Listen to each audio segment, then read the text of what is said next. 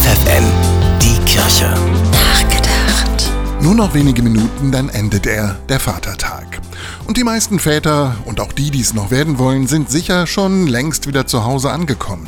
Müde, aber auch gut gelaunt. Schließlich waren sie mit ihren Kumpels stundenlang unterwegs, Bier und Bollerwagen im Schlepptau. Ein schöner Brauch, der Spaß macht, wenn man es nicht übertreibt und vor allem nach der Biertour die Heimreise nicht mit dem Auto antritt. Kein Witz, offenbar gibt es wirklich immer noch Unbelehrbare, die sich dann alkoholisiert ans Steuer setzen. Denn am Vatertag gibt es die meisten Alkoholunfälle im Jahr. Übrigens, dass die Väter heute frei hatten und damit Zeit, gemeinsam zu feiern, verdanken sie dem eigentlichen Fest des heutigen Tages, Christi Himmelfahrt.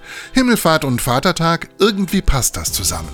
Denn Christen erinnern heute daran, dass Jesus Christus zu seinem Vater in den Himmel zurückgekehrt ist, dass der auferstandene Christus bei Gott ist. Christen trägt dieser Glaube, dass auch sie nach ihrem Tod bei Gott sein werden, bei ihrem himmlischen Vater.